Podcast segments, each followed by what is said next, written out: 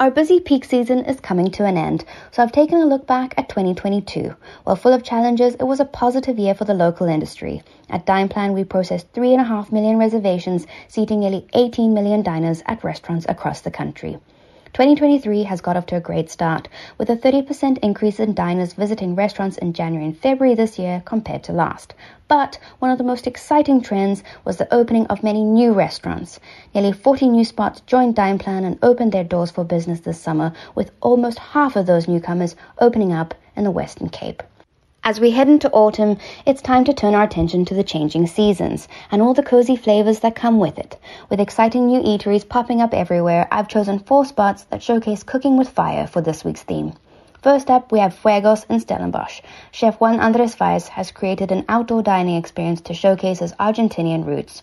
You'll be treated to seven courses of authentic asado style cooking, and if there are any Chef's Table fans out there, think back to season one and the episode featuring Francis Mallmann, and you'll have a pretty good idea of what to expect.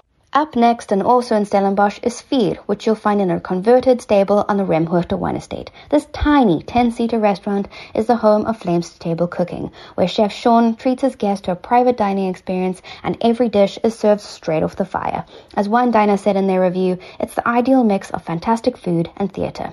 My next spot brings us into Cape Town to the iconic Mount Nelson Hotel. Here you'll find the Edge pop up, where talented chef Vusi Ndlovu heroes African cuisine with a focus on cooking over the coals. Much more than just food, Edge is a pedestal for the African continent and its ingredients and flavors, as well as all the recipes passed down through many generations. And finally, while it's not a new restaurant, a special mention has to go to Pizza Connection. Having just been named one of the best Italian restaurants in Cape Town by Gambero Rosso, they serve up unbelievably good pizzas from their roaring wood-fired pizza oven in Woodstock.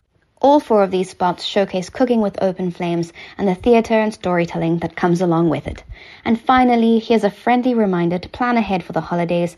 With Human Rights Day coming up next week, some of us will be taking a long weekend, and with the school holidays and Easter just around the corner, now's the perfect time to plan your restaurant itinerary. Don't forget to check out the restaurants along your travel route and book online to avoid disappointment. Otherwise, that's it for today. Thank you so much for listening, and until next time.